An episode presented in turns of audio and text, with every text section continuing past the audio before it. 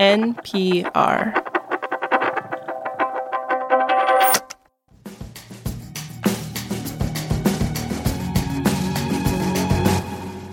This week, senators grilled executives from consulting companies like McKinsey and Boston Consulting Group. The executives are facing questions about one of their clients, Saudi Arabia's Public Investment Fund. Yeah, and in this hearing, Senator Richard Blumenthal is kind of angry. We began this inquiry last summer because of our concerns that Saudi Arabia, a country with an abhorrent human rights record, was trying to take over American golf and use that institution to sports wash its own public image. You know, you have Saudi Arabia out here trying to buy not just the PGA Golf Tour, but soccer teams, a cricket league, a tennis tournament. And it's happening on such a scale that they wouldn't even bother denying that they're trying to sports wash. Crown Prince Mohammed bin Salman, in an interview with Fox News last year, talked about sports washing and his country's GDP. Well, if a sports washing going to increase my GDP by 1%, and then I will continue doing sport washing. no mincing words there. Yes. And now that the Senate inquiry is going much broader than just golf, it's going to be looking into the entire $60 billion worth of investment that Saudi Arabia's fund has made in the US since 2017. This wave of purchases are all part of an effort by Mohammed bin Salman to transform Saudi Arabia's oil dependent economy. This is The Indicator from Planet Money. I'm Darian Woods. And I'm Adrian Ma. Saudi Arabia is getting into trouble with U.S. politicians as it tries to pivot its economy. So, today on the show, we explain Saudi Arabia's fantastical vision for its future and how it's trying to manipulate the oil market to fund it. That's after the break.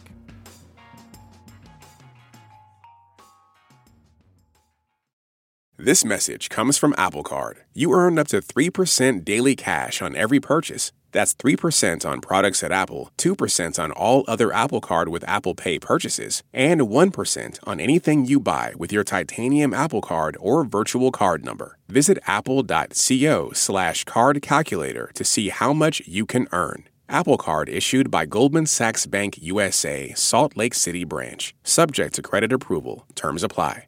This message comes from NPR sponsor E-Trade from Morgan Stanley. Take control of your financial future with E-Trade. No matter what kind of investor you are, their tools and resources can help you be ready for what's next. Now, when you open an account, you can get up to $1,000 with a qualifying deposit. Terms apply. Learn more at etrade.com/npr. Investing involves risks. Morgan Stanley Smith Barney LLC, member SIPC. E-Trade is a business of Morgan Stanley.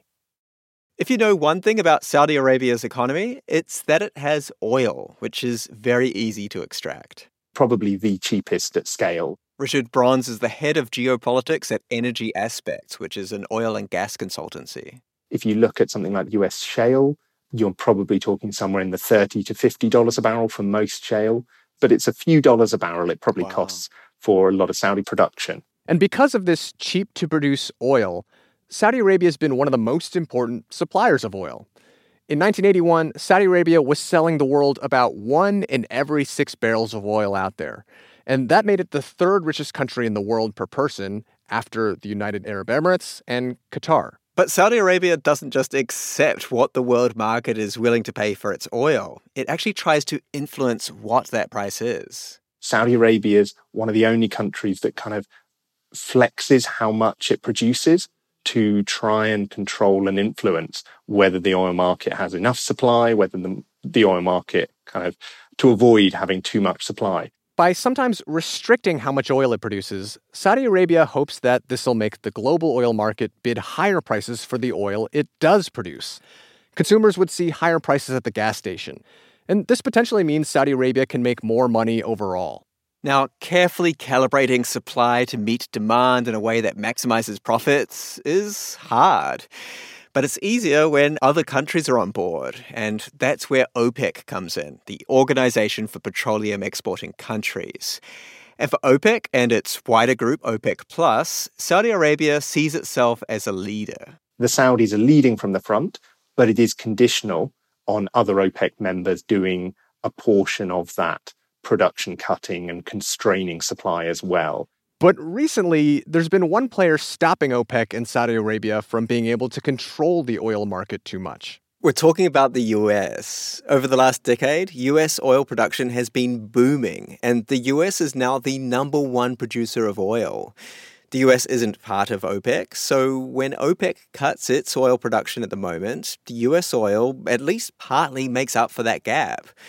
But look, if you're an oil dependent country like Saudi Arabia currently is, relying on oil is not a recipe for long term prosperity because the oil market is volatile. It could run out or be replaced by solar panels or batteries or, I don't know, hydrogen powered planes. Also, the oil industry crowds out other exporters. And this is what economists call the resource curse, the paradox of plenty. Uh, we'll actually link to an episode we recently did on that in the show notes. And by 2016, Saudi Arabia had slipped from the third richest country in the world per person to 41st. It was sandwiched between Portugal and Slovenia, so not poor, but definitely a fall from grace and even more concerning for its future. And of course, all of this was a concern for Crown Prince Mohammed bin Salman. That same year, he announced this plan to diversify Saudi Arabia's economy. Here he is recently talking about it on Fox News. We have, in the past uh, few issues in Saudi Arabia and a lot of opportunities that we didn't use. We're trying to capture that and to go forward for a better Saudi Arabia. And that's what we're trying to do. His big plan is called Vision 2030. Richard Bronze calls it an ambitious strategy. It talked about uh, you know, really boosting lots of the non-oil sectors of the Saudi economy, boosting tourism, boosting technology, green investments, and lots of kind of changes culturally, a lot of loosening up of some of the traditional restrictions. So you have things like building this futuristic city called Neom. Do you know what the M in Neom stands for, Adrian? What? Mohammed bin Salman. I should have guessed that. Things work differently in a monarchy. well, Neom would be this new city that Mohammed bin Salman hopes to build in the desert. Nietzsche said, if you stare into a void, the void stares back at you. Oh, man, that sounds like one intense city.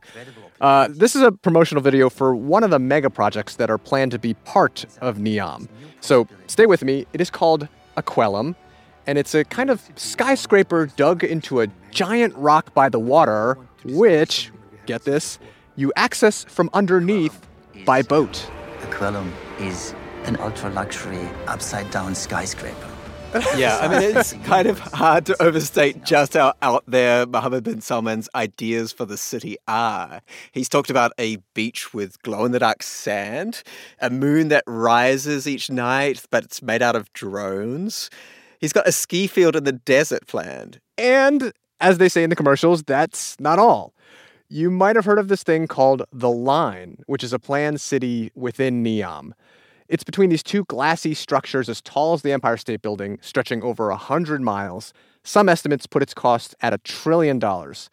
Environmentalists say this would be disastrous, by the way, for migratory birds, which would, you know, smash into this wall of reflective glass. And in some ways, Mohammed bin Salman is hoping that Neom can be an answer to Dubai and the United Arab Emirates. There's really interesting tensions between Saudi Arabia and the UAE. Uh, overall, they are close allies, but below that, um, you know, one of the things, for instance, is Saudi Arabia is doing a big push for international companies to move their regional headquarters to uh, Saudi Arabia. Most of them today are headquartered in Dubai or Abu Dhabi. So, at least in theory, Neom could be a way to attract foreign businesses, tourists, and to give Saudi Arabia's affluent and educated younger generation a place to work and play. But Vision 2030 isn't all about these improbable buildings in a shiny desert city.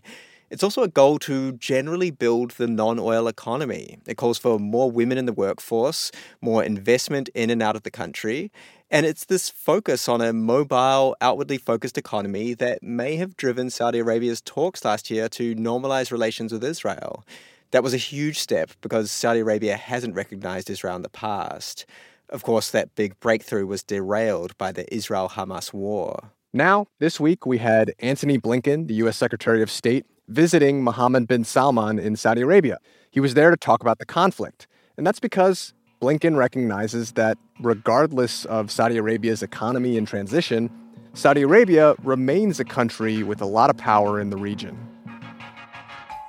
This episode was produced by Corey Bridges with engineering by Neil Rauch. It was fact checked by Sierra Juarez. Kate Concannon edits the show, and The Indicator is a production of NPR.